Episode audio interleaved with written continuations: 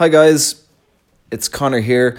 Just a quick note before we kick into this part two of the Shane Monahan conversation episode. A uh, quick one just to say thank you very much to everybody who has been listening to the podcast. Uh, the numbers are rising every episode, slowly but surely, but it's it's just really encouraging for us, for Charlie and I, to to see that sort of engagement and to see the audience growing week by week, month by month. Uh, so yeah, thank you very much. Really appreciate you guys taking the time uh, to put the podcast on, and I hope you keep enjoying it because it's the more you enjoy it, the more we'll keep producing it. So, without speaking anymore, I just want to say thanks again. Really appreciate the feedback, all the support, and your time for listening to the What We See podcast. Hope you enjoy this part two of the Shane Monahan conversation. Uh, I think Beth really comes into her own in this one as she sort of navigates the rugby chat, navigates away from the rugby chat into the more interesting conversation topics. So, hope you enjoy it, and I'll speak to you soon. Thank you.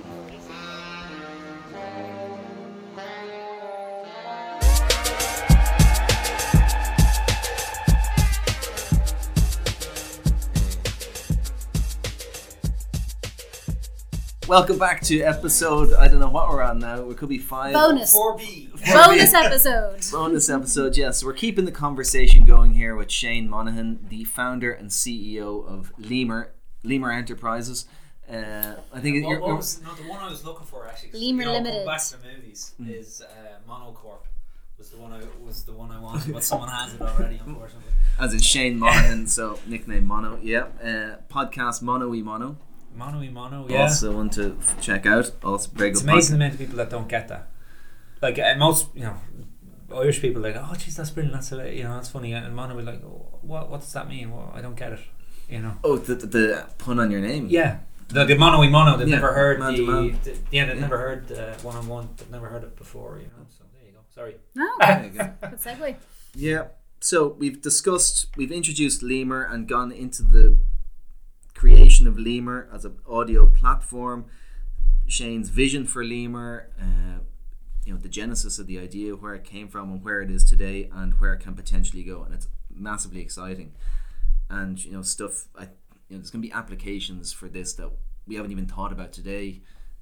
You know, as technology moves on, I'm sure it'll open up, continue to open up more and more opportunities to apply the technology that Lemur has created, the data that Lemur is gathering and generating all the time. So it's it is huge. So you're in the cusp of this. You're in the middle of this. You know, whatever it's a startup world you're in. You're out there raising money. You're living the, and breathing the life of a startup founder, which is all consuming, all demanding. How does your brain ever? You're always doing these promotional. Either if you're talking to me, someone else, you're pitching your slide deck, which you did beforehand. What is life as a CEO of a startup like? we, we touched we touched on this just before. Mm. I have to stop myself sometimes talking about Lemur. I literally have to say, don't talk about Lemur here because I, every conversation I have, someone says, "This is the thing. Anyone can use it, so the market is unlimited." Mm. Like I meet someone who owns a flower fact, a flower shop, or someone who runs a, a CEO of a, of a bank. They can both use it. Mm. So I was like, oh, yeah. And it's like, it's, sometimes it's like, not everyone is as passionate or want to know about it. They don't understand. They don't Mm. care. And and that's um, that's that's a common theme I think about anyone who has a vision or a passion for something that they want to Mm. achieve. Uh, Um, same like you know, you, you look at the people at the pinnacle of what they do, like Jonny Wilkinson. You Mm. know, when he was he all he did was Kick. rugby, kick, kick, Mhm. kick, Mm. rugby, rugby, rugby, rugby, and that's why he was where he was. Mm. And I I think that's that's what you have to have, and it's not being forced. It's just literally that's it is Mm. my life now. Mm. That is. it But is it- my- that's- Is the question: Are you? Do you ever get tired of No. talking about it? no. Yeah, and I think that comes back to vision and purpose as well. Yeah, yeah, definitely. Mm. Yeah, no, it's it's the only the only thing I would um, the only negative really I have encountered along it is is frustration. That's the only Yeah. um, speed and speed and fr- it's not a lack of belief or anything to do with that um, it's literally just frustration that uh, I want to get the money sooner so I can keep building this thing because it's Mm. going to happen Yeah. you know? and so you're in the middle of this hustle yeah and like this hustle culture, this Gary V world, you know, it's all you got to keep hustling. You're trying to get more money in to build a vision. You know, you're twenty four seven. You're always on, but you know what are you missing out on, and what are you sacrificing, and is is the sacrifice worth it in your opinion? um, I've been here before Mm. so I've experienced with this I've done this before in rugby Mm. and you know at the time people are like oh you're sacrificing it. And to me I said I'm not sacrificing. So I'm not going out on a Friday night. Mm. I'm training and I'm playing on a Saturday. Mm. because the vision is to play for Ireland. I want to be professional and that's what I want to do. It's not a Mm. sacrifice for me. Yeah. it's just my life. And that's what people often say in the fitness thing you know Mm. they say don't do a diet because that's only short term. Do a lifestyle. Yeah. Mm. you know? And that's the same thing with this. It is my life. It's what i do every day. It's all i want to do and in order to make something like this happen you have to have 100% belief in it Mm. because if i don't have 100% belief no one else will Yeah. Mm. How can you expect somebody else to? yeah To Yeah. hand over their money. and that's it. You Mm. know, and the, the, the hustle thing and like uh, certain phrases. I don't know. I'm gonna try and trademark. it, I'm gonna claim this one. I'm sure someone has said it before, but I'm gonna I'm gonna my experience with Lemur raising money in business. It's easy to sell the truth. Mm. You know. Mm. I like it. It's very good. You Yeah. know, and that's it. I said, this is the truth, guys. This Mm. is factual. Mm. Yeah. So invest now, and you don't want to be the guy who didn't invest in Facebook or Instagram, do you? Yeah, yeah, yeah. So that's and that is the situation we're in. And You this don't, you don't want to be the record label that turns down the Beatles. This is it. And this is what uh, you know. Um, tying into the, in the previous chat, I said my pitch is getting easier Mm. Because as much as I have my belief and I'm one hundred percent this is happening. Mm. Don't take my word for it. Look at the world and what's happening. Yeah. Yeah. It's just backing up everything I've been saying. Mm. And again, another guy uh, met with recently. I spoke about two years ago about this to get him on board, and he was he was very keen to, to do it. and Then in the end, it didn't happen or whatever. And then uh, spoke to him again recently. He says, "Fair play to you." He said this was going to happen two years ago. Mm. You must be proud, Mm. you know. Uh, I'm very excited, and that's great to get that feedback. Yeah. You know, Validation Uh, validation. You know, and but again, it's it's builds confidence. It drives you it's even just further. it's momentum. Yeah. Uh, but it's validation. But again, it's just the there's still so much Yeah, yeah. to go. Uh, but it just helps. But no matter what stage you're at, there's going to be so much further to go. There's Oh, always, more. Always, always, more. Yeah. Yeah.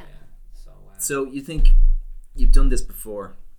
You've gone through the professional ranks in rugby, an incredibly hard industry to make it and sustain a career, which you did. So you 100% attribute your sort of discipline, your work ethic as a pro athlete.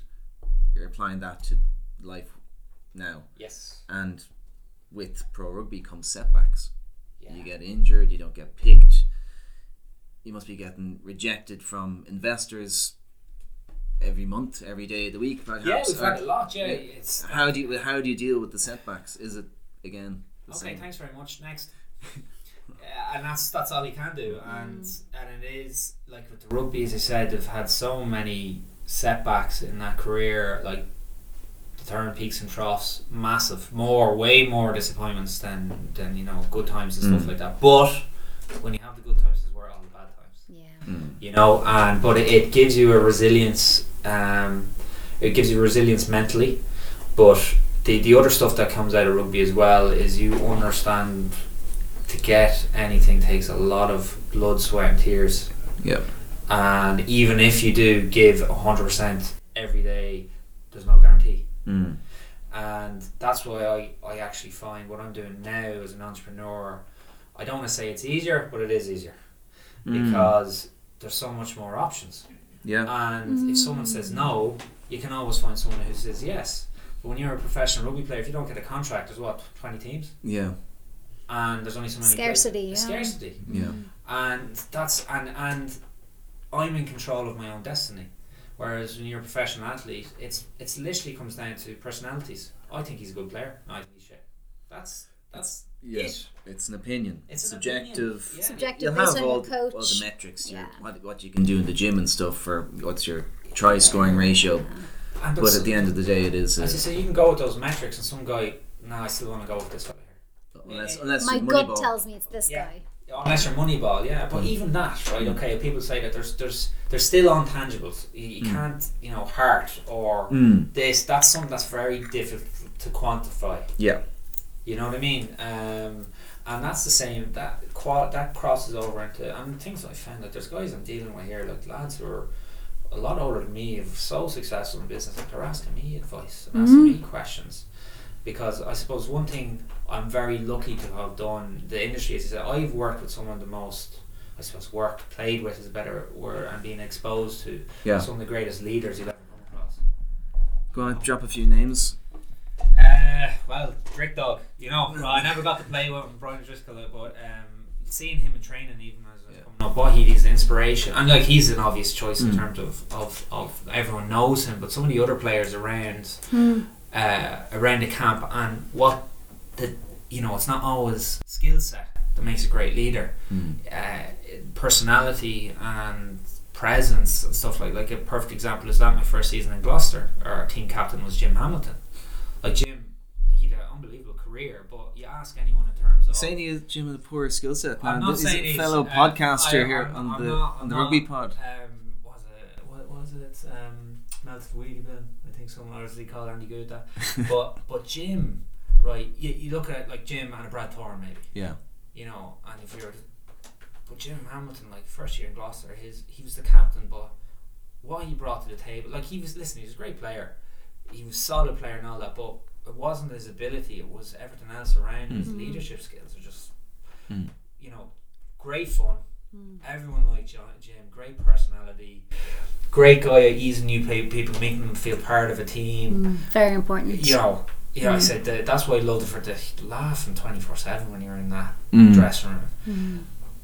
But when it came down to the serious talk, everyone stopped and they listened Yeah. and they respected him. And you know, learning that, and then you know, other guys like uh, James Simpson-Daniel, Mm. Sinbad, in my opinion, my personal best player I ever played with. You know, I said I never played with Brian, but I uh, I got to play with Sinbad a, a lot Mm. and uh, became very good friends with him. And um, you know what he brought to the table was you know another athletic ability and skill set. Like some of the stuff he didn't train, and you'd be like, Mm. hell, you know, I that's just faint that try when he uh, against barbarians. Yeah, again, like you know, a guy should have had I don't know hundreds and hundreds of caps for England. You know, Yeah, didn't have a massive man, did he? no, it was a combination of I suppose politics again wasn't the right Ah, fit. t- timing as Timing, well. injuries, there's all that kind of stuff Yeah. as well. But you know what he and but like Sinbad wasn't a roarer or a shouter, or he Mm. was kind of like he come in and you know was quite softly spoken guy, but anything he said, Mm. you know, less is more.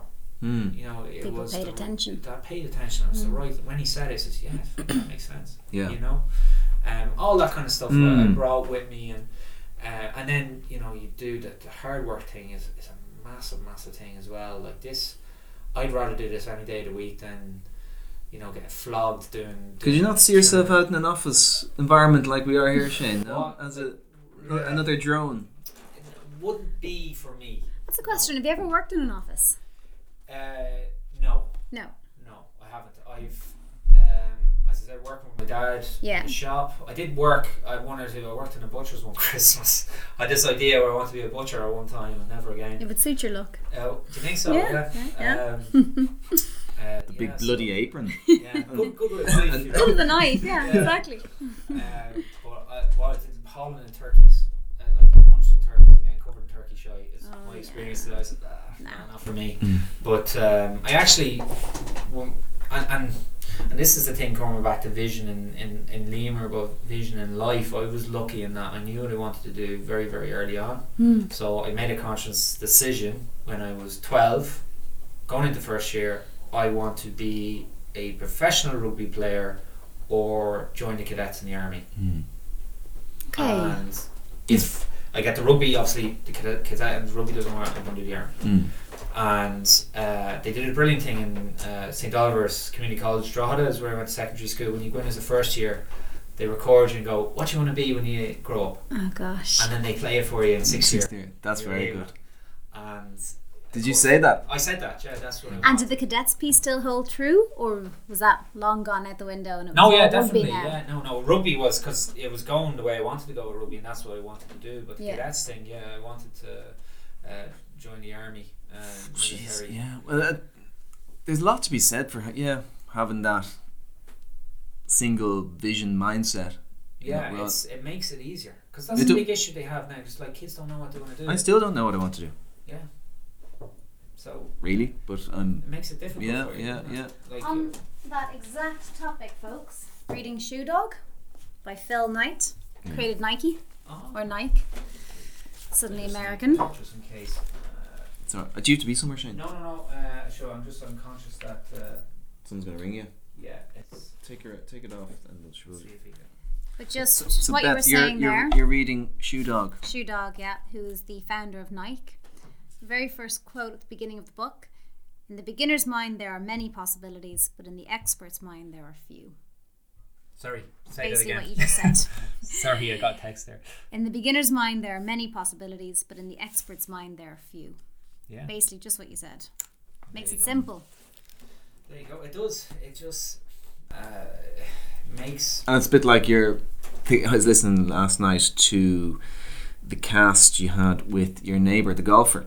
Yes. And he had the exact same mindset. So he was a young lad. He was playing a number of different sports. I think at 15 he said, "I'm going to be a golfer, a pro golfer," and that or 13 I think he was. Yeah. And he said, right, he was playing GAA, he was playing rugby, he was playing in Yeah. soccer, whatever. And he said, "I'm just going to focus on the golf. I'm going to be a golfer." Now he's in a golf sco- golf scholarship in Oregon. Oregon, yeah, he's on his Very way cool. to be PGA Mm. golfer. And and the thing, you know, do you know what age he is? In 19. Nineteen. He's Yeah. where he was thirty. I know he's so he's so mature. Yeah. Single-minded in his focus, and that's yeah. it. And that's why uh, he'll make it. You know, he has it upstairs, which is you know, Yeah. You have to have that uh, in order to. To, the skill set will get you so far, but you have to have something like even like there's other guys. I'll give you an example. Um, Jonny May, you know, Mm. one of the best wingers in the world. I'm very privileged to play with Jonny as well. Jonny, Jonny's a lunatic. You know, like Mm. he's he's unbelievable crack. He's uh, you know, like again, when I came into that, got parachuted into that Gloucester, some of the characters and personalities in it, like Jonny was there. He's a young, younger guy. Yeah. He came in and like, y if you didn't know Jonny, you say he's odd, you know, Mm. eccentric and the way he goes on, but he's super smart. Like he'd be looking at John, like he, he goes, he loved these. He claims he's a chicken inside him. You know, in a past life he was a chicken, so he'd start making chicken noises and all this carry on. You know, messing. But people are like this guy's mad in the head. But like Mm. when he gets a reaction, he'd have to sly look over to you. Mm. Yeah, Like, oh, yeah, like, yeah, oh, yeah. I there, He you know. knows exactly what he's doing. Yeah, but behind all that, he's one of the hardest working guys in the squad. Right. Rehab, prehab, in extras, extra weights, extra training, extra Mm. speech sessions, extra video. boom, boom, boom. Behind it all, um, he's Mm. he has it upstairs. You know, and that's so important.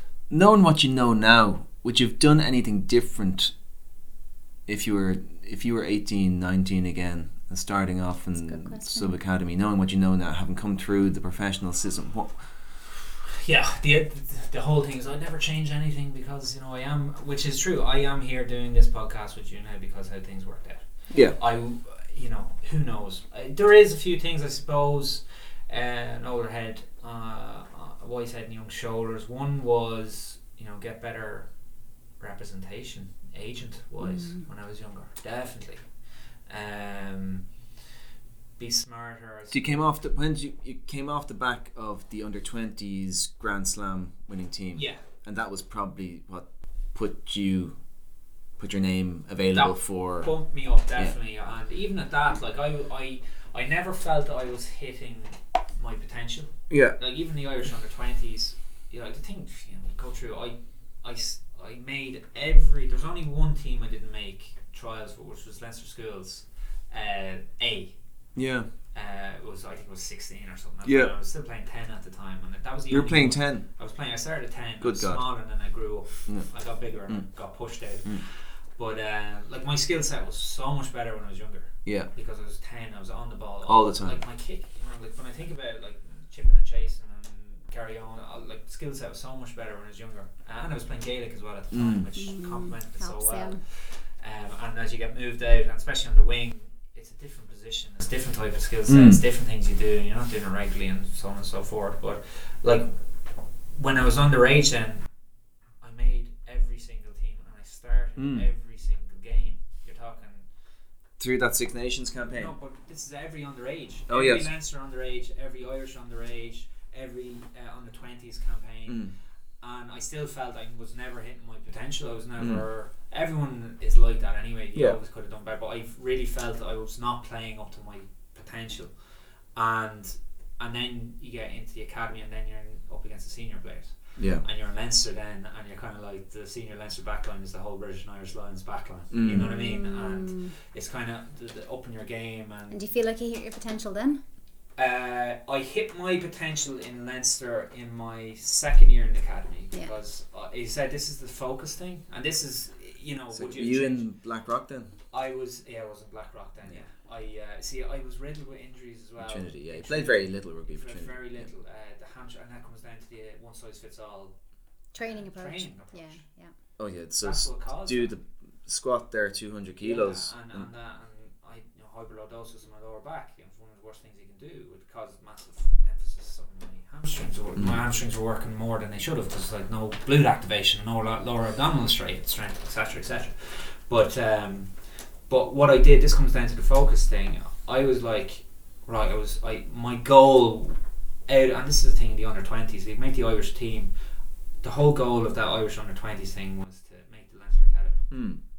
and I did that. And I think even at that, I think I maybe I'm wrong, but I think I just got into the skin of my teeth into the Mm. academy, and um, I didn't have a good year Hmm. in the first season. I felt I didn't play very well. Um, I wasn't standing out the, way I Mm. I should.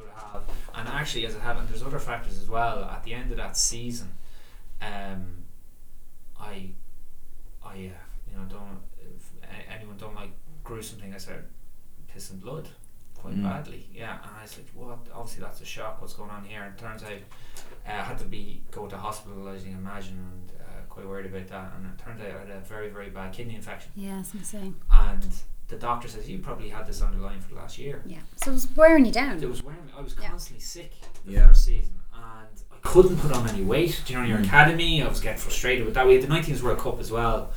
Uh, no, sorry, not the 19s World Cup. What am I saying? It was the all the 20s. stuff, the, the 20s, yeah, and that first academy year, and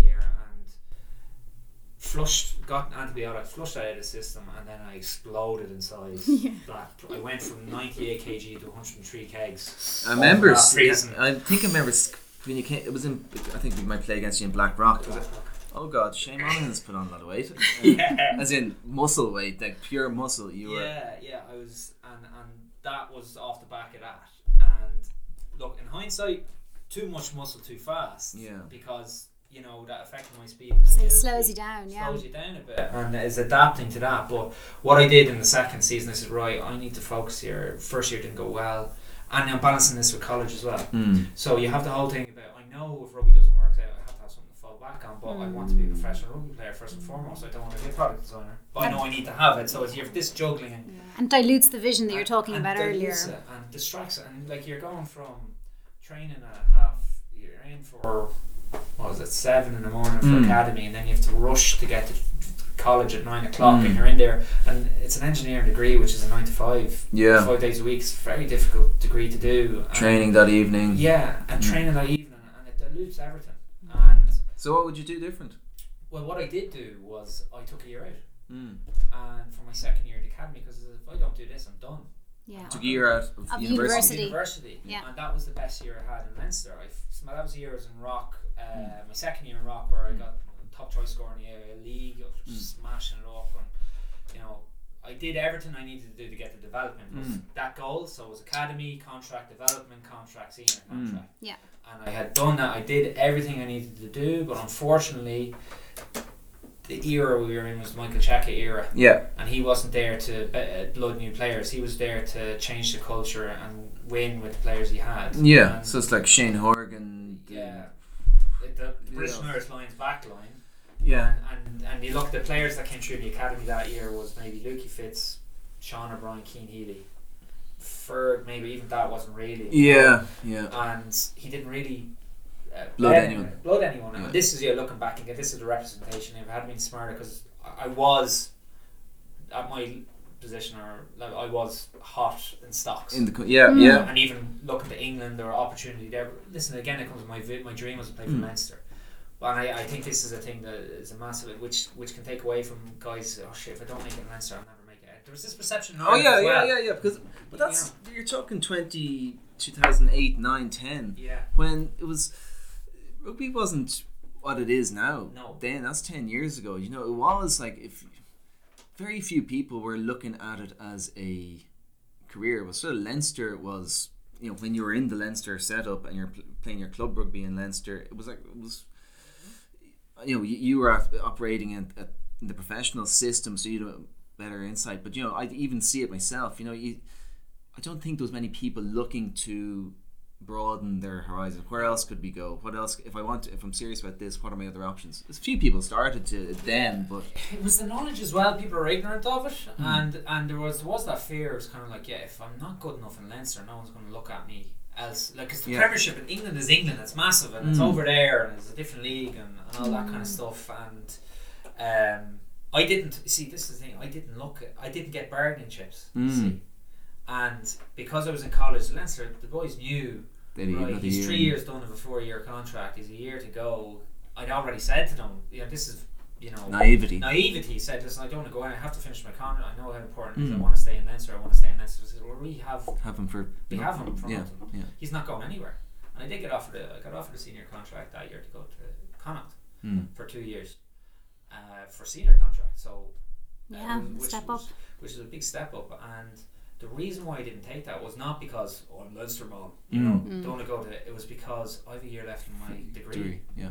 And if I do leave, there's not a chance You're coming back. Finish that degree. Yeah. I've invested three Once years you've gone, it. you've gone. You've gone. Yeah. And and this is where the representation they never said that to Connacht at the time. Oh. And I wanted to arrange a meeting to let them know this Yeah. has nothing to do with that and that was never set up for me. And obviously they took it as a snub and that didn't go down well and this is where the politics stuff comes in and But they didn't. Was Elwood still in yeah. con- hand? He had coached you in the under twenty setup, so yeah, yeah, and that was what led to that. And he was he was doing fair play to me. Like he was a big fan of me, Mm. uh, but things like that change. You know, when he's like, "Geez, I'm given an opportunity here," and he's, he's Mm. trying to back my. And it wasn't that case at all. Mm. Uh, and this is where in anything communication. I was going to say, so the big learning there, which can be applied to everybody who's listening to the podcast and everything we're talking about, is communication. Yeah, causes so Yeah. many miss. Oh, he said this. He said no. That's not the case. Yeah. and and obviously the next season then trying to follow on with such a, a great season. I was very disappointed I didn't get the development contract. I should have got it. And when you go into the third year of your academy, contract's never good. Mm.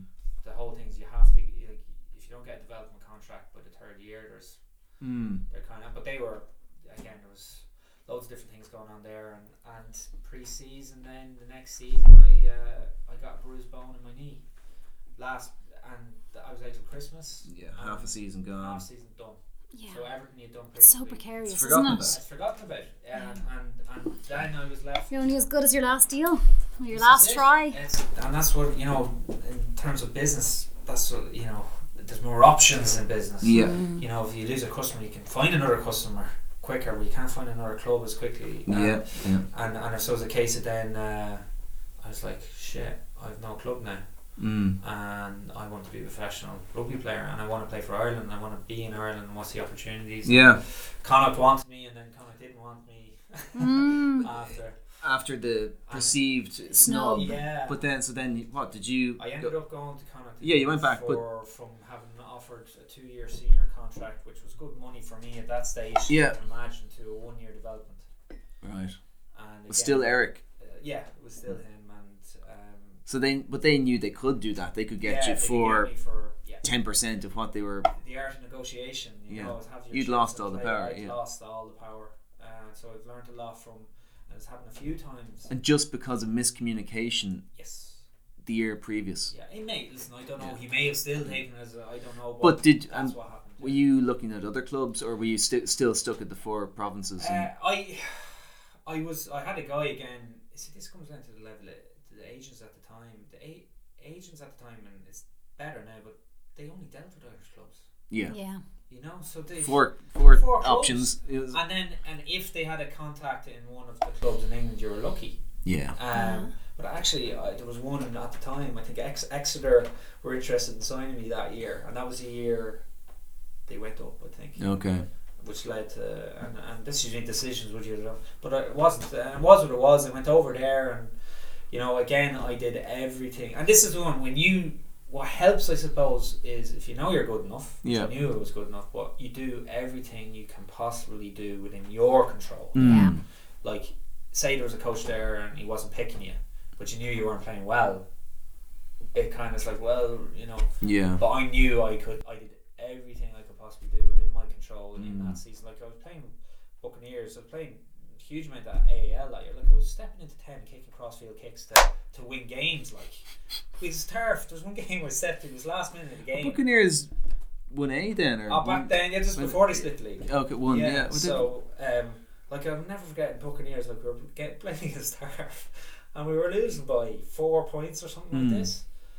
Uh, I think it was Jack Carty actually. No, he's just Yeah. signed. He was playing on the wing. I think, if I'm correct in saying that. I was like, stepped in at ten, got off the line, just pinged it. Fucking Johnny Sexton, right on top of him. Like you know, he did a great ta- take. Like, he jumped up and got it, Yeah, scored the yeah. try, we win. And I'm kind of going back to areas like, what else can I possibly do? Do here, yeah. even to get on the bench. yeah. So, and that was it, what, what it was. And I was literally had And Who was there? If- Fionn and who was in, fr- who was there? Fionn, uh, Tiernan Halloran was there Yeah. at the stage. Uh, who else was on the? I can't remember off the top of my head. Um, but I I was. Like I said, it comes out the opportunity. You have to be. Yeah. playing to show what you can Yeah, do. yeah, and yeah. any time I played, the NBA games or a scoring tries or whatever, yeah, But then I was left with uh, a same situation I had been the year before. No club, no game time. What am I going to do? What are my options? Yeah. And having less options makes it easier for you actually in a, in a way. Mm. So um, I got rid of the agent who was looking after me, and I got another guy who said, "Listen, can you help me? Do you have any access to anyone in England?" He says, "Listen, I'll see what I do. I'll put Yeah. CV out there, and you're hmm. you're scraping to get video footage of tr- playing well." Time, yeah. And, and again, this thing as well, like at the time, the perception, the, the guys, the video analysis, and people, it's just, oh, you're wasting your time sending a highlights reel because you're only showing your best bits. And you kind of, Yeah. are kind of like, And yeah, and then, but they're saying because there's so much more to it, and people say, yeah, but that's not a real player. And then looking back, say, what are you talking about? Send out your fucking highlight reel. That's what, you know, Yeah, yeah. marketing 101. And, uh, that's a good takeaway as well then it's you know just because and it comes back to what we were saying earlier again just because the industry is a certain way and because certain people are doing things a certain way doesn't mean that if you have a good idea the right way, doesn't or mean it's gut right- instinct Yeah. or a different way of doing it that you Yeah. shouldn't do it But I think as well, I think that's an Irish attitude as well. Yeah, Usually, big man, time. think he is putting in all his, you know, Yeah. which Massively. is stupid when you think Massively. of it, which is so silly. got notions about himself Yeah, notions about himself, putting together a highlight reel, you know. Yeah. Yeah. Uh, which is this has all changed again with social media, Oh, and YouTube, and everything. I think the at shame time- or embarrassment Oh, of self Irish. self self promotion is people are shame in Ireland no, but people are not afraid to self promote anymore. no, no, that's a big thing, Mm-hmm. you know. And so anyway, sent this over, and uh, I owe my career really. You thought I think about people giving an opportunity. Mm. um, to Andre Bester of Rotherham Titans. He just come in again, and Andre, uh, there was there was at the time there was two clubs looking at me, both in the championship, uh, and one was a so-so 50-50. Mm. and then there was Andre, Hmm. and Andre, you know, made the time to ring me and really. South chase African. and go after me under Vista, you know. He liked Af- it- Africanus. He liked a big hundred odd kilo bulldozing winger, did he? He liked this. He loved that, Yeah. you know, and he he rang me up, and this is the thing about Andre, you know, one of the, you know, some people dispute his coaching methods, maybe let's say, but he is one of the best eyes for talent I've ever come across. I'm not just saying that. Uh, the Really, year, the, the year. The reason I say that the year, the, you talk about the Brentford rejects, like you know, Yeah. we go out and say this guy international, bang, bang, bang, bang, bang, for whatever reason, injuries, overlooked, Yeah. no opportunity, whatever, Political. political, all this kind of Mm-hmm. stuff. And he said, Shane, I guarantee you, you come to me, in one year you will be playing in the Premiership. Mm. I guarantee it. Uh, And where did you? s- He was from um, He- Italy, was he? Yeah, he's, he's actually in Italy the last five or six years. yeah. He's, he's an Italian. Italian? He's Italian mafia boss. Yeah, well, that's what he says. That's what he says. Jane, I tell you, you come to me. Like. Pizza. But uh, He's South African. South African, and he uh, he was right. Within a year, I was playing the Premiership, and Who, he, who And- else did he recruit? Like so, the Renford reject stuff. Robin Copeland. I thought Yeah. coming out Ireland international. Um, you have Sean Dougall. I don't play for Munster. going to stop you before this rolls into a rugby podcast because there's a lot of name dropping going on Oh, in the last right, 30 yeah. minutes, right? Which you two don't even realize, I don't think. No, dude. Um, having a leader like that, right, who Yeah. has that Believe. assurance in what he's telling you. Like Yeah. he he can't know that he, you're going to be in the Premiership in a year. For sure, he doesn't have a crystal ball. He doesn't know, but he believes it. What does that do for you? That is massive for me. That's I was right. Just there's carrot and stick, and I was very much. If a coach believes in me, I will go above and beyond to deliver for that coach. Yeah, it's not even about you at that stage, No, isn't it? It's about not. them. It's about them. It's just, I I have a loyalty to this guy. I need to repay him for he can give me the opportunity. I don't want to let him down. Mm. And then you give everything, and then you play better, and then you get more confidence. Because I said, and he he didn't do this. You see, there's two sides. There's, there's other guys who wouldn't have very good things to say about Andre. It depends. Again, Mm. I was lucky because he loved me, Yeah. but he gave me freedom to express myself again. Yeah. Mm. Whereas in in Connacht or in Leinster, you're kind of shit. I can't make a mistake here Mm. or I'm gonna, I'm gonna. Yeah. Where he said, "Listen, make a mistake doesn't matter. Yeah. You're my guy. Go out there and be yourself and play." Yeah. And that Which, once you're playing without that pressure, without that pressure, Yeah, you can be creative, you can be creative. confident, Yeah, yeah, and yeah. having that belief is huge. And he did that for for a lot of those guys. There was about uh, that team, just without name dropping, there was about six or seven lads after being completely written off for playing Heineken Cup the next year. Yeah. which is Yeah. a massive jump. Yeah. you know. mm. And that's a learning again, just to take it away from rugby and stuff, but that's a learning for everybody. Oh, yeah. It's either um, you know, an Managers. employee or a manager. Mm. You give people the space and the creativity to work to their ability and they'll flourish. if you're worried about making a mistake, you know that's Yeah. you just go into your shell, you tighten up, be it on a rugby pitch, be it in an office environment, be it whatever job you're doing, and it just it, it it's not your best everything. self. Yeah, Yeah. definitely, and, and that's any team like in Blackrock. Why I did so well there was Emmet Farrell was the coach. Mm. and Emmet was brilliant. Mm. He was one of those, and he was in Leinster. He was a video master. He was giving me the thing I wasn't really getting in Leinster from from the coaches and stuff. I was getting at Rock, and he saw what I could do. Mm. He was a believer and, and uh, in me. I was a very Marmite type player. People Mm. thought I was brilliant or they thought I was shy. You know, there, there wasn't really an in between for me. I don't think. And uh, if the coach was, yeah, Mm. you, you have what it takes. You know, then I would always play. And he gave me the freedom to express myself, and that's why I, I ended up doing so well in Blackrock. Andre did it, and then by pure chance, like. Uh, you know, because I played more rugby in that one year with Rotherham than I did in four years in Ireland Yeah. That's you know. And um, off the back of that, I got uh, a contract with Connacht, and it was Brian Red, or not Connacht, Gloucester. Gloucester. Mm. And Brian Redpath actually signed me, and he was sacked within a week. Mm. So uh, then Nigel Davies came in. My attitude didn't change. We kind of touched on this briefly earlier on. Mm. I said it didn't matter who the coach was, my attitude is going to be exactly the same. But uh, Nigel came in, same as Andre, different type style management, most definitely. But person and personality wise, but he gave me the freedom Mm. and believed in me, and the better, more I played, the better I played, and, and he, he knew Virtuous to rely circle. on me, and, and he knew I offered something different to the wingers that were there at the time. Like it was a very different type of um, uh, Product. to, to, to Mm. products to, Mm. to, to the guys uh, that were there. You know, so it uh, and and again, that's why I did so well when I was Yeah, in Gloucester. yeah. And then the environment is your co-workers and your respect of your peers. If you get the respect of your peers, is massive Mm. and and that was a, a, a tough thing in, in I suppose in uh, last year when I was in Gloucester because there was a management change. Mm. Management was not the type of management that I appreciate what I brought to the table. I Mm. And then a lot of new players that came in as well Different. hadn't co- seen what I had done before and what I had put on the table, and you're trying to earn their respect at the same time Mm. and gain their trust at the same time as management. But you're not playing in order to do that, and then you're just holding tackle bags and they're kind of like, uh, "Who's your man?" You know. And that Um, happens in business as well. You become the dead weight. Yeah. Yeah. But then, and then you, all of a sudden, you became even more of a oddball. You were the fella who was not necessarily getting selected, but you're the uh, this artist guy as well. Oh, the amount of people get shocked by that is unbelievable. Uh, I know, Yeah, but- rugby player, you can play, I, know. I know. Ah. I don't find it shocking at all, and I always like the stuff that you're putting up. But uh, you know, I'd say in the rugby macho environment People that like it to put other people in boxes. Yeah. He's the jock, he's the But rugby then, guy. Couldn't th- how possibly did, have did the, you were uh, comfortable I in your? love You're always comfortable in yourself, and you didn't. You don't. Yeah, you do. I- I you're love- yourself. I but love that. Like people think that I'm a meathead. mm. You know, I, it, it's um, it gives you a major advantage in everything. oh, and that we can say you can shock them with. Yeah, it's the same in business. People think you're Mm. stupid. Mm.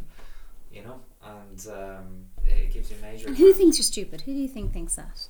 I'm not just saying. I'm just using that as an example. If people, if you walk into a room, Yeah. and the other person They underestimate you. Underestimate you. Automatically think that. Rugby f- fellas, uh, yeah. And, and, and the same goes like with the art. I'm like, Geez, that's a, it's another string to your bow. Mm. And if people are shocked by something, and it's something, uh, I know what you mean. You want people to be surprised by you.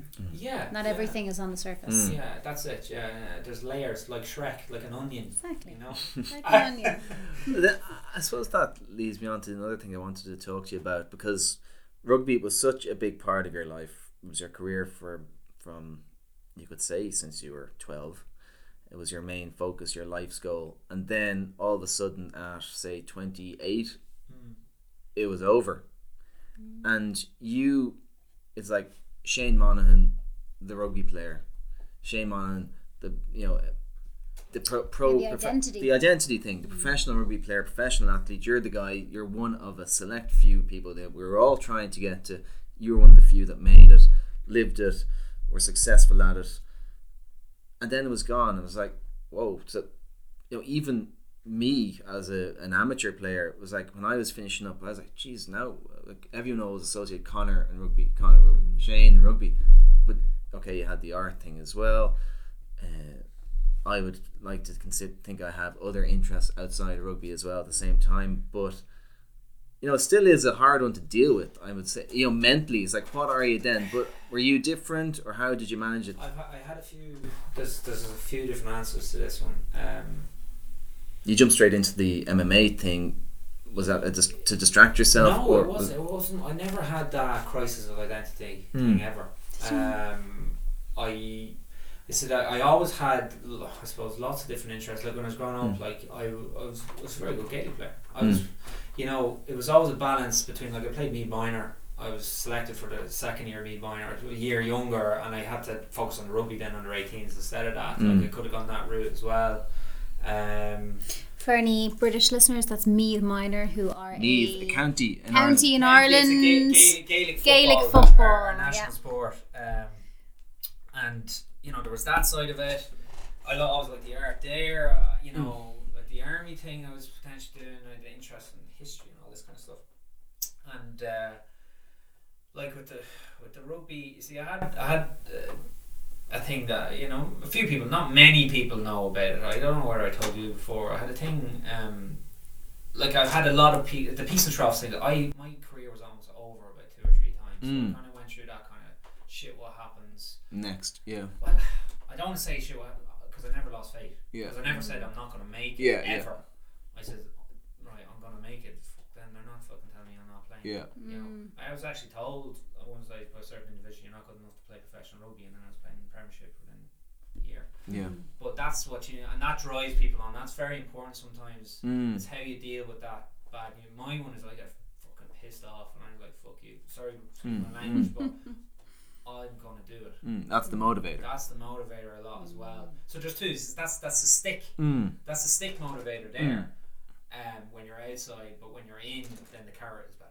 Yeah. Mm. You know, it's what time and place and what motivates you. And, uh, That identity piece as well, right? So just a, not a dichotomy, but something that you've said the whole way through and in our previous podcast is about having that kind of singular vision, you know, having Yeah. something that you're working towards and you're very pure and you're following it.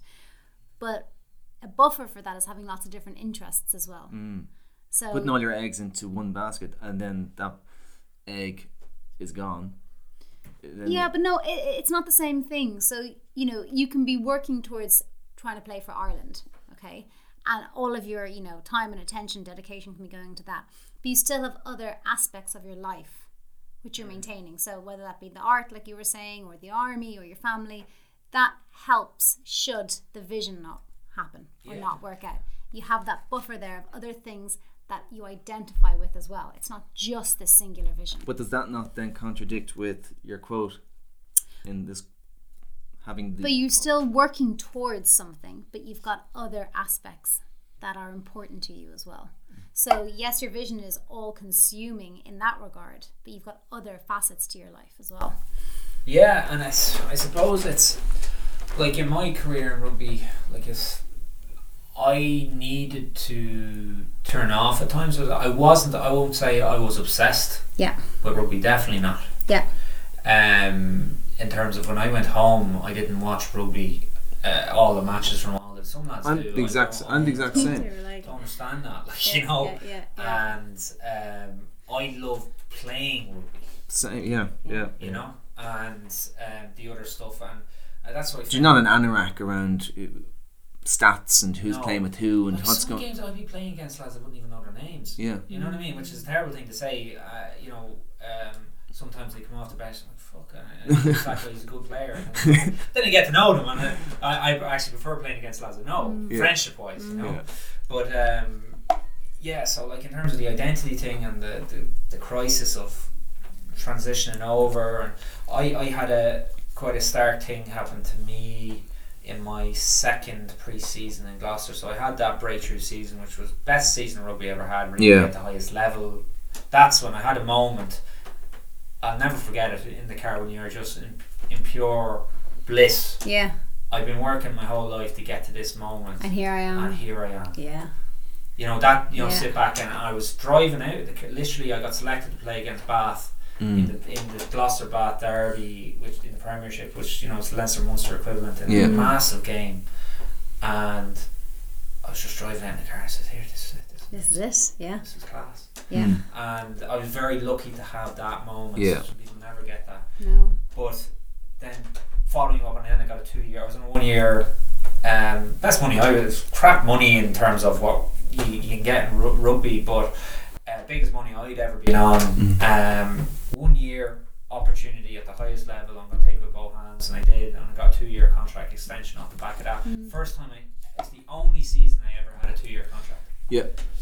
and the pressure that takes off you is unbelievable because when you're on a one year contract come Christmas you're kind of Six months left. Yeah, and you're yeah, thinking yeah, not even. Yeah, and, yeah. I had that all the time. So to have that was absolutely huge for me as well. So I was going off the back, and I was on reserve for the Irish tour that year as well, Okay.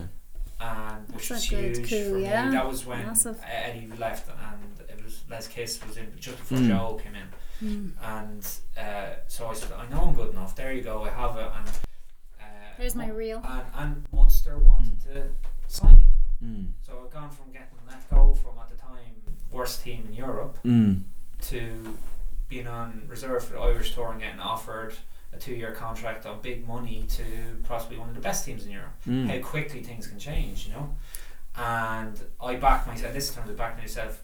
I said, right, I know if I do not accept this Munster thing, I'm not going to play for Ireland because playing at The home. Yeah. Yeah. But I said again, I've had an unbelievable season here. I love this team. I love the culture. I love everything about it, and I had loyalty to Nigel Davies as well because he gave me the opportunity, which no one else Yeah. was doing. Yeah.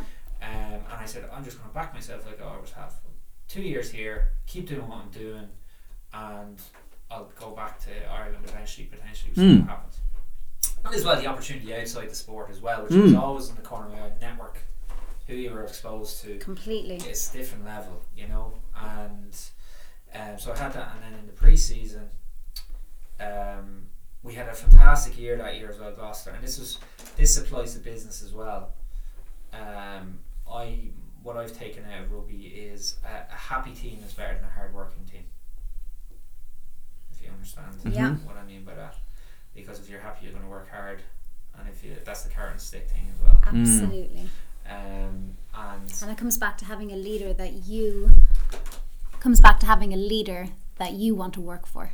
yes, You know? exactly, and you're comfortable in your. It's something bigger than yourself. That's it, and like Glo- Gloucester at the time, I come off a very bad time with Brian leaving and Mm. Nigel coming in, and it was all over the place. Yeah.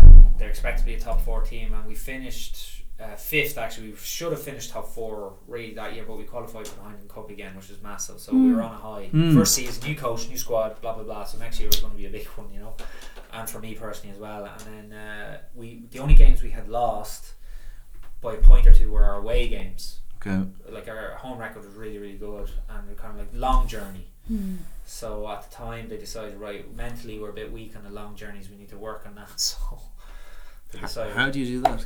Well Go on more long trips. that's exactly what we did in pre-season but the at the end of the trip was uh, training sessions with the SAS Oh God. Right. At the end of training sessions. no at the end of those long bus journeys Oh, so you get off of the bus. It's And, called, it's called Front Up Friday. You didn't know where you were going. Arrived the first one we didn't even know was going to be with them. We arrived at like four in the morning at Kingsholm and on the bus, and then you arrive and you're like, Jesus Christ, we're in a military barracks. What's going on here? and long story short, I won't go into it in too much detail. Uh, the second Front Up Friday, uh, we were training with the paratroopers uh, up in Yorkshire after a five hour or whatever the journey Yeah. was, and hottest day of the year, I got heat stroke. Oh and gosh. Almost died. I was very lucky it didn't die. It was up to 42 degrees uh, body temp and organ failure and brain damage at 40. At 43, you're done. Uh, and be- Holy. because I was on a military base, and you're talking about medics who are dealing in Afghanistan and SAS Special Forces, that's the only reason why I didn't die, really. And She had no idea. yeah, so that that had a big effect psychologically on me. I didn't even realize until long. I PTSD after that, hundred percent. Uh, I didn't realize at the time. Yeah. But did you just? You probably thought you were sick, or what- did you know that? No, I didn't realize how serious it was at the time. Uh, you see, it was quite traumatic because I I collapsed around, but I woke up in in the, the, the barracks hospital, and it was a case of I woke up on I was the most excruciating pain you can imagine. You, you know what a cramp is like. Yeah. A, a simultaneous full body cramp of your whole body, and I was hallucinating. I didn't know who I was, where I was, or even what I was. I was just, it's like a, I've never done LSD, but a bad trip, I'm sure this is what it is. And uh, I was in and out of uh, lucidity Yeah. and um, uh, some, yeah, it was horrible. Uh, then it was a case, then I came round and I realised, right, I'm here, what happened? And the nurses and the doctors, the room was full of them, and Mm. uh, kind of like, uh, oh, listen, Shane, you need to relax. Your heart rate is going through the roof. We need to get your body temperature down. Blah blah blah. Like, oh, what's going on? Said, we need to get your temp down. And you need to relax. So then I was kind of like, right, I need to relax. And my heart rate, and this is shit. Something's wrong here. If I relax, my heart's going to stop. I'm going to die. So I, had, I could feel myself dying. I literally could feel myself Mental. dying. And you go through all that stuff about you see in the movies about thinking about your mother and your family and all this kind of stuff. And I went through all that kind of stuff in the process. And it's mad, you don't even think about yourself, you're kind of thinking about Everybody them. else. Mm. Yeah. you know, how are they going to be? And I had all this kind of stuff, and then, God, then I came back and calmed down, got the heat, uh, the body temp down, and everything was okay. And then I was transferred from the barracks to the civilian hospital, and God love him, Nigel Davies was in the in the in the hot uh, the, the ambulance with me on the way, and I started hallucinating again Coach. uh, on the, on the thing over. And I remember at the time, obviously I did, but I remember like it was yesterday exactly what happened, and it was horrible. It was like it was in purgatory and hell and stuff like this kind of. Um, have you seen that haunted movie that was on Netflix with the No. haunted house? If there's anyone listening, there's a thing where sh- this girl is. She's caught in this perpetual loop of dying and coming back to life thing Good. and that's what it was horrible situation and and I think it was worse for Nigel than it was for me at the time because you know he did he Yeah, thought he was going to die in the back of the ambulance Oh gosh. and anyway I had that and I was back it was pre-season I was back playing a pre-season game against Toulon in the south of France Three weeks later and off the back of that uh, I dislocated my shoulder um, In that match. yeah, and I dislocated not out of impact, or it was literally a high ball chasing. Grabbed the guy and bear hug, threw him on the ground. I was standing and threw Mm. him in the ground. As I threw him, my shoulder just fell out because my nervous system was so damaged from stress from, Yeah. from this that the It nerves wasn't- didn't activate, the muscles didn't act. and it just fell out my shoulder. And uh, that was one of again a positive out a negative, one of the best and worst times of my career because you're in Toulon, may as well have been a Heineken Cup final, the atmosphere, the flags, and everything like that. And I was on the far side of the dugout, and I got up, and the doctor popped it back in. And we walked around the edge of the stadium, and it was like Gladiator or something. Everyone Yeah. stood up and gave me a standing ovation. And I was kind of like, dude, I'm in incredible pain, but this is absolutely amazing. yeah. You know? Yeah. Try and And- enjoy this. Yeah, and then I was I was in the stadium underneath, and it was a sense of relief, is what I had, which is the one of the because You weren't dead. it was a sense that I can relax. Okay, I can give myself time to Yeah. heal. I can give my and which is a mad thing to think when Mm. you think about it. But uh, again, looking back, that probably saved my life. That my shoulder fell out Yeah. because I would have dropped dead. I say at the pace of the training, with the way my nervous system was, Yeah. and that was actually that week that uh, we heard about you. I don't know people in England would, would know. I've heard of the territorial army lads who died uh, heat stroke trained with the SAS. Um, and that happened a week after my thing happened when we were, or two weeks when we were in Toulon, or in, we were in Nice, uh, not Nice, um, Teen. And I heard that. When I heard that, it kind of hit home how serious Yeah. what happened to me was, and I was like, oh, and that was the beginning of the whole fucking hell, how lucky I was, and and then all that stuff, and that crept in then. And So then, yeah, but that that mental stuff didn't because I, I was focused and right, I need to get back from this injury, mm, and then I need to get back on the team, and Mm. I'm still surrounded by very good people, supportive Mm. people, and all that kind of stuff, and that support network I had. And then the third season, it was terrible for Nigel, and a lot of the lads got left, or the whole whole coaching staff got sacked. mm, Everyone, because I'm going from you talk about earning earning your stripes and credibility and respect from your teammates, like they And then they're all gone. they're all gone, Mm. and you're starting from scratch, and no one knows about that. I heard, but what's that mean? mm. and I had lo- I lost the support network I had. I had lost um, the stripes were ripped off my shoulders, and you're starting from scratch after going through that, and it means nothing. and you're there with your um, easel and your palette knife. and that's what you're left with, and that's when I kind of went through the difficult period mentally, and that was Yeah. the, the tough year I had was when I was still in rugby, Yeah. and I went on there and came up out the other end while I was still in. Yeah, yeah, yeah, and yeah. That's why. you So leaving it ultimately wasn't nearly as bad as No. what has already happened. Because what happened was like when I was I got no rugby that year. Fuck all rugby, especially the start of the season, and my stock, even in the league, had a very very good reputation in the league. You know, Yeah. top four or five clubs are very interested in signing me, and then you don't play out of sight, out of mind. Your stock drops, and people ask question, why isn't he playing? It must be difficult. He's not injured. Okay, well, what's he doing wrong then? Mm. And so on. This Yeah. is the thing. And that's the process where, whereby you checked out, as you said. And this is it. And Yeah. Well, I was I hadn't checked out at that stage yet. I said this is the coward stick. Like fuck him if he's not going to do the same. But it's Yeah. harder. Yeah. And then uh, I got an opportunity, and one of the few games I played was on the bench in France.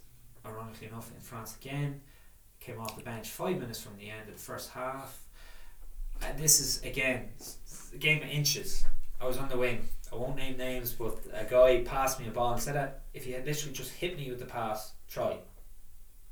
Threw the ball over my head onto the ground. Went their winger jumped on it. Went to ruck. Their 130 kg Islander number eight came in, hit me in the shoulder, dislocated my shoulder again. Oh God.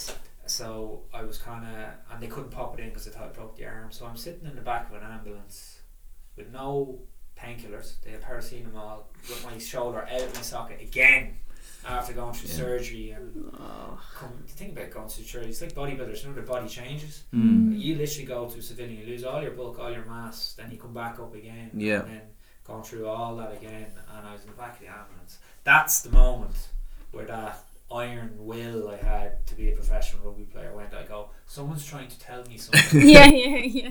Yeah. And that's really. And the maybe I should listen. Yeah, And so you don't miss it. I do. I miss. I miss the lads.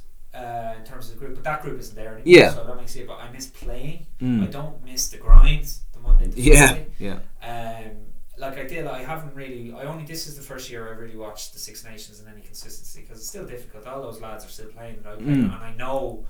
Uh, well, up until probably what thirty one now, but even 28, 29, the first year or two after, It's I- too I- soon. I, I was kind of like, I could still be doing that Yeah. physically, Hmm. and even meant like I could do that if I wanted to. Mm. Uh, but the opportunity to do it was gone. Yeah. So um, there was that, uh, which is which is difficult. And sometimes you still, you know, you- I'm sure you're just saying you daydream or whatever, Yeah. you're watching a game, and or you dream sometimes and that kind of stuff. So Because I actually, well, I finished up about five years ago when I was playing, trying to play proper club rugby or serious club rugby. But then I was, yeah, had enough of it. Didn't, you know, wasn't particularly enjoying it. Wasn't giving it my all. So it was like, ah, give it a rest. And then got a text out of the blue the year this round. Well, it was two years ago now, wasn't it? Yeah, summer of 2017 when the lads in Mary's said, "Oh, Connor, a few of the older guys, getting back, uh, making a team, J threes, uh, which is like fourths." And it's like just training on a Wednesday night if you can make it, matches on a Friday evening, and I was like, "Perfect." It's like zero commitment, but you get the enjoyment of playing and, and with guys who had played decent rugby in the past. It's not like beginners rugby starting from scratch, and like we had Logie, Brian McGovern. Uh, loads of the lads, and we had a great season. And just this team that was thrown together of lads who just wanted to play a bit of rugby and really enjoyed it, you know. And you do, mi- I do miss playing, but again, I couldn't commit to it in any Yeah. sort of way. I couldn't, yeah, it's kind of like I've been asked to play a few things here and there, and I can't. It's a very difficult sport when you're at that level, mm. Especially in rugby. Soccer's like if you go down, you can play a good standard at everyone, and as I said, the, the physical toll it takes. Going through what I've gone through, and you know that's sort of the thing is at that J tree you can still Mm. snap your leg, Mm. right? And that is a thing as well. It's kind of like Mm-hmm. it's one thing when you're doing profession, you're getting paid, and you have the best of the best Mm. to help you recover and all that stuff. But if you go down in the muddy Saturday afternoon, you're enjoying it, and then you, you snap your ACL, yeah, you're kind of like.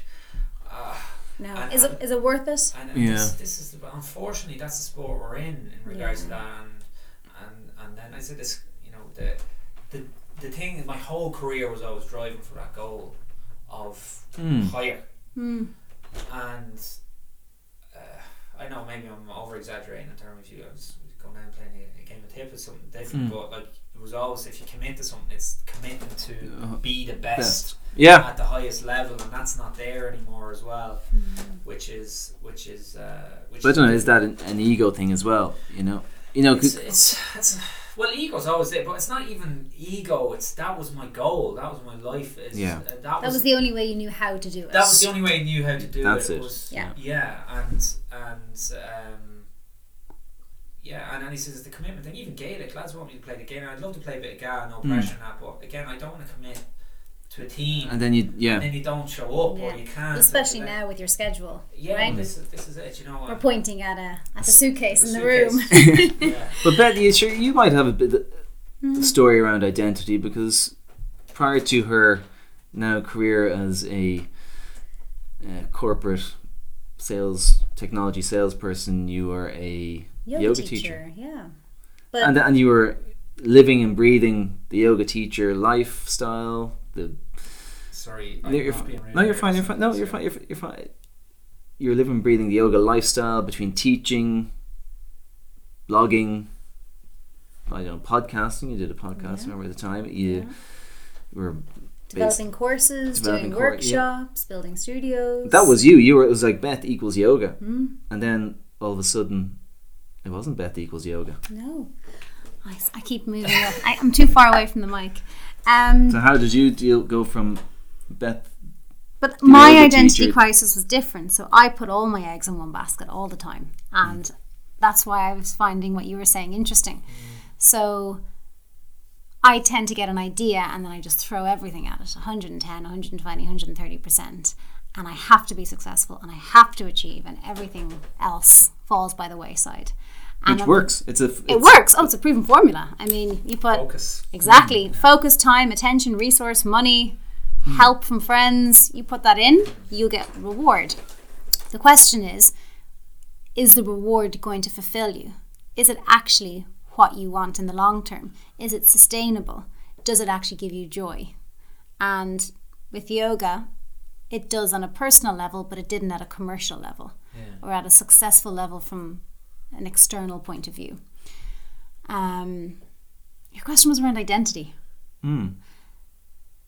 Yeah. You were like everyone, like people still. Oh, is Beth doing the yoga? It's like no, Beth hasn't done the yoga in No, and that four years. question drives me bananas. Yeah. bananas. Because I only did it professionally and uh, from a commercial point of view for about a year and a half, two, Two years. years, yeah. But people tied me up with it so absolutely. Because it's well, the thing is, it's very different. Mm. You know, like if you hadn't been an accountant for a year, Yeah. kind of like, It's so funny you should say it because I was. oh, well, there you go. the, the people come up to you and say, "She's still doing the accountancy, is she?" no. She was it before she did the No, no, I was were- a trainee accountant and a terrible one at that. So, you know, You were in PwC. You were. yeah, but sure, from the minute I walked in the door, I went, this is wrong. This is all wrong. Yeah.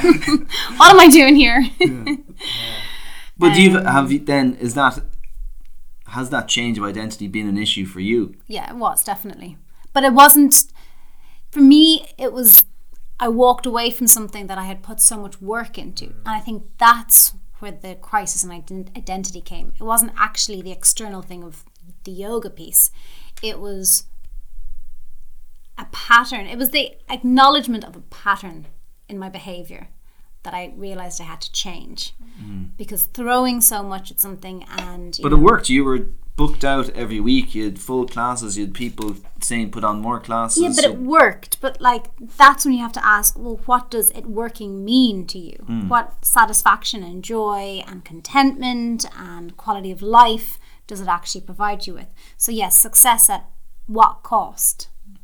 And that for me wasn't right. And now I'm in a job where I probably give as much time, attention, and effort to, but I get so much back. Hmm. I get security, I get great team, I get to travel, I get remunerated really well. I get to change jobs on a regular basis. I've been with my company for five years. This is my third job, going into my fourth next year, next month. next month, which means that I get, I need constant challenge. Hmm. Once I can do something, bang, next, onto the, I need to keep going. The place I'm in now lets me do that. And yet, it's not the sole signifier of my identity. Mm-hmm. It's my job. I love it. But I've got lots of other things going on in my life to support me should it not work. Or mm. if I change my mind. And become an accountant again. Never. Never. And that's that's what's very, I think, important about the identity thing. And the world is having a crisis right now. I think this identity carry on is they're more concerned about other people putting their identity on for them. You know, like your your care what other people think rather than yourself. Like, Mm. and this is, uh, you know, the biggest cause of mental health is insecurity. Completely. You know, you know, oh, you know, I have to be this because everyone else says I have to be, or this and that. It's just saying like, be confident in, in your own skin, your own ability, which isn't easy. Like, Mm. I don't want to say I'm lucky. I've like I am where I am because just I've had some brilliant experienced people around me and all that kind Mm. of thing. But it comes down to the goal thing as well because I had Clear goals. I had the goal and I had the Limor thing prepared before I finished rugby. Mm. You know, Yeah, so you were moving on. I- It's funny you said that there. So the biggest, well, we can't, we don't know for sure, right? so we're speaking no. from our our experience. experience. Yeah. Insecurity, and the other piece I would say, and I mentioned it earlier, is shame. I think those are the two big things that drive Mm. poor mental health, right? Not ill mental health, poor mental health. And bringing it back to Limor, I think, you know, so talking therapy is the best therapy for a reason. And having a tool, I'm not trying to just plug it here, but having a tool that lets you share from an authentic place, which is talking, is brilliant. Well, so you have a guy who's using Limor to pretty much talk about this. Uh, Anthony Donegan. Oh yeah, Anthony, and he's doing great, and that's he's. You talk about you think you have problems until you hear about other people's experience. yeah. like Puts it in perspective, You right? know, it does, and he's a fantastic guy, and he's a relationship I built up off the back of mm. Limor. Um, like he's you talk about real mental health. His brother, he speaks about it very openly. He's schizophrenic, and they're dealing mm. with that his whole life. He comes from a, I suppose a broken home. His original father left when they were kids, and he never did meet him until he was twenty five. And he, when he met him, that caused massive mental Yeah. issues for him, growing Yeah. up, insecurity, anxiety, all this carry on, and um, and how he didn't have an identity, didn't know what he was or who he was Yeah. or anything like this, and he joined the army. He was in the army, and then he hated the army, and and the one thing that he always said that he wanted to do is like uh, communicate to people help with mental well-being Hmm. uh, and it was something he was uh, he loved and enjoyed. It was a passion, and it's only now he's actually a fair play to him. Like he's he's mortgaged his kids, he's this, and he's left the army to do this. You know, and he's gone back to college and all this Yeah, kind of stuff. And And that's that passion, right? Passion. Passion, that's a vision, it's a purpose.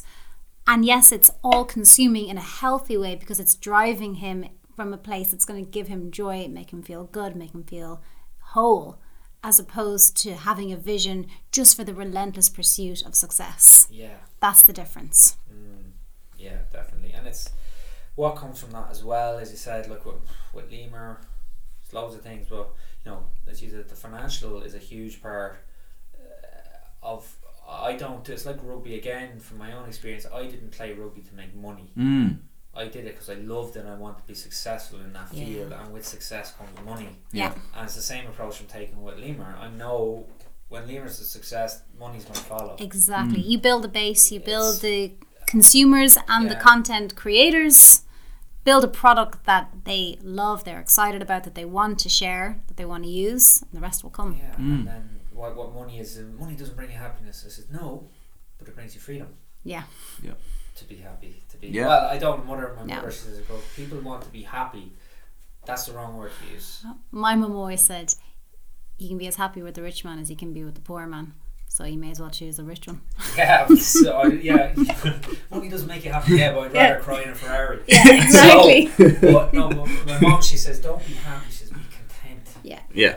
And that's very true, you know, because happiness is fleeting. Happiness much is so. fleeting, exactly. Because that bit in the car Yeah, I was exactly. was thirty seconds. Yeah. You know? Contentment. Yeah. Pure Yeah. contentment. That was just- Do you know what I thought when you said that? I thought at least you have the capability to sit back and acknowledge it and bask in it and say, oh, yes. So many people just let that fly by. They wouldn't even take the time. Yeah, you have to consciously. You, people always say, you know, like it's come yeah. and gone. You know, when you're coming up with rugby, Mm. enjoy it while it lasts, all this kind of Mm. stuff. And uh, there's another situation with that. My second season, I think it was last. I didn't realize at the time it was going to be my last ever time playing in the Premiership Yeah. and playing with the senior time and senior team in Kingsholm. Was uh, we had London Irish scored a hat trick, man the match performance, beautiful sunny day, going around the cloud ovation and all this going around, and I was Mm. like, this is class, Yeah. you know. Yeah. And Don't forget was, this. That was the last time I ever got to do it, you know. Great. Yes, you never know When uh, the what- last time is gonna when be. The last time is going to Yeah. be, you Yeah. know, so Yeah. uh, you can't live like that either. You know, at the same time, you're saying, Don't oh, be. Yeah. You can't So say that. That I've reached my. Yeah, I've reached my. There's No, but it's different. It's not I've reached my pinnacle. It's that I'm going to soak this up, Yeah. even if it's 30 seconds. Yeah. You but know? if some of the, some of those happen and you soak it up and you don't even reali- realize you're soaking it up again. Coming back to the rugby, sorry, uh, but like the first time that sevens tournament that I was telling you about, uh, first time ever playing in Kingsholm, Mm-hmm. and the atmosphere absolutely unbelievable. Shed, summer evening times, you know that hot. Mm. Oh, I love that time of year. know, Yeah. the floodlights on. Everything feels better that time of year as yeah, well. Oh, yeah. class, and like you're in Premiership kit and all, and really, really feeling good, fit, healthy, and the great thing about the shed is you do your warm up, or about Kingsholm, you do your warm up, and then you do a lap of the field and you run by the shed, and the shed is the- is- Gloucester. When there stands. Ah, and the- okay. The shed has a Gloucester fans be like Gloucester, Mm. Gloucester, and there's, your stomach. It's like you know when you stand beside a woofer, subwoofer, you can feel it. That's what it's like. And myself and Huia Edmonds, it was his first time playing there. And Hughie uh, played for Australia numerous times, hooker and stuff like that. He was like, we were sitting beside him. We just looked at each other and says, do you, do you experience, do you get that, mate? Do you Yeah, yeah. Like, that was just unbelievable. We were like, where? And he played international and he's Yeah. like, never experienced anything like that before. Those kind of moments there, things that Mm. just stick in your mind. Mm. Uh, that kind of experience. And it's a different thing. You'll never get that. I know I won't get that in business, but it's a different type. Like like even I'm on a high now. Last weekend there was a few good phone calls, a few things like ahead of this meeting tomorrow. I have with a few of our our investors, some big shots going to be at this, and um, because they're getting really confident now, Mhm. it's a momentum build and all Yeah. that sort of stuff. Um, Yeah. so that that's that's it's a different kind of Yeah, but you know what it, the difference is in business? These small wins feed your confidence step by step. So you're going to go into this meeting tomorrow now more confident than you were this time last year, even Oh, yeah, more so than you were this time last month. You I'm just going to bring in a big um, old what's it called the the, the boombox. boom box. Yeah. and play the podcast. Yeah, Like this. everybody take a seat. yeah, take a seat. Yeah, yeah. You might be here for a while, but Yeah. Speaking of, we should probably wrap it up. I think it's a good, a Good, good point, to wrap, it up. Yeah. yeah, Yeah. yeah. A lot of uh, good pieces in that, and Yeah. you know, got into the the inner workings of Shane Monahan certainly, and Beth Well- Casey. Yeah, Yeah, I know. Right at the end, I'm going to download Limor this evening. yeah. Oh. I'm going to go for it. I'm excited. Yeah, and keep in keep in touch via social audio. Yeah. you know, Yeah. build up build up your following, and um, interesting to see what you come out with. And as you said, where will we be this time next year? Yeah, that's the, I just that's the exciting part. It's like we don't know the applications of this platform or the the data that you're gathering. You know, because no one's doing it. Yeah, yeah, and that's WhatsApp maybe through voice notes. Yeah, again, and again, it's it's the, it's the user experience is slightly different as Mm. well. You know, um, in terms of it's, it's just direct, closed group communicating. You have to have the phone number as well. Yeah. that one's slightly different. But True. Yeah. It's um, Oh yeah, good yeah, point. And, and, and the thing is, you just again, you look at the size of the market. Mm. You know, and getting cornering a percentage of that, and where that because obviously I want to take over the whole being greedy. You know, Hmm. uh, but um, yeah, it's it's it's the potential is what's so exciting about it. You know where you can go with it, and as you said, monocorp. Like OCB and Ro- o- OCP and RoboCop. If anyone's a fan of RoboCop, That, that's another. Beth's favorite movie. That so I know there's a guy who works for SAP, Niall Salmon, and he is a movie buff. He's Terminator, RoboCop, Ah! uh, I like him already. Predator, uh, Sarah Connor? Sarah Connor. Yeah. Sarah, yeah. he- Yeah. True Lies. amazing. Yeah, and he loves that. Yeah. But then there you go. So last time, guys, L I M O R. L I M O R. Yeah. Limor. App join, Store. Join, join the conspiracy. I actually that we'll finish on that actually. Um, if you don't mind, the, the one of our taglines is a Limor join the conspiracy. It's conspiracy, and uh, I say it. I throw it out there. The conspiracy. You don't know what it means. The conspiracy. I I have an idea. Overthrow the normal forms of social media? It, it could be that. Yeah. But it's it's a lot simpler than that actually. Go for it. It's another um, so created Limor. Uh, lemur is an animal, as you know. I'm creating a new platform, new community. Yeah. Group of people. Yeah. And I said, right, I'm creating this group of people. What are we going to call it? I go, right, it's called Limor. What's a group of lemurs in the wild known as? They're not. A conspiracy of Conspiracy of lemurs. Yeah. brilliant. So there you go. I was like, oh, hallelujah, marketing goal. Yeah. Thank you very much. Brilliant. Uh, but it plays. There's lots of different. Join the like one conspiracy. join the conspiracy. Brilliant. Because I thought it was I thought it was a conspiracy against the status quo. Maybe it is. Yeah. A double entendre. Great. Thank you so Thanks, much. Shane. Thanks for having me. Brilliant. Thank Thank you.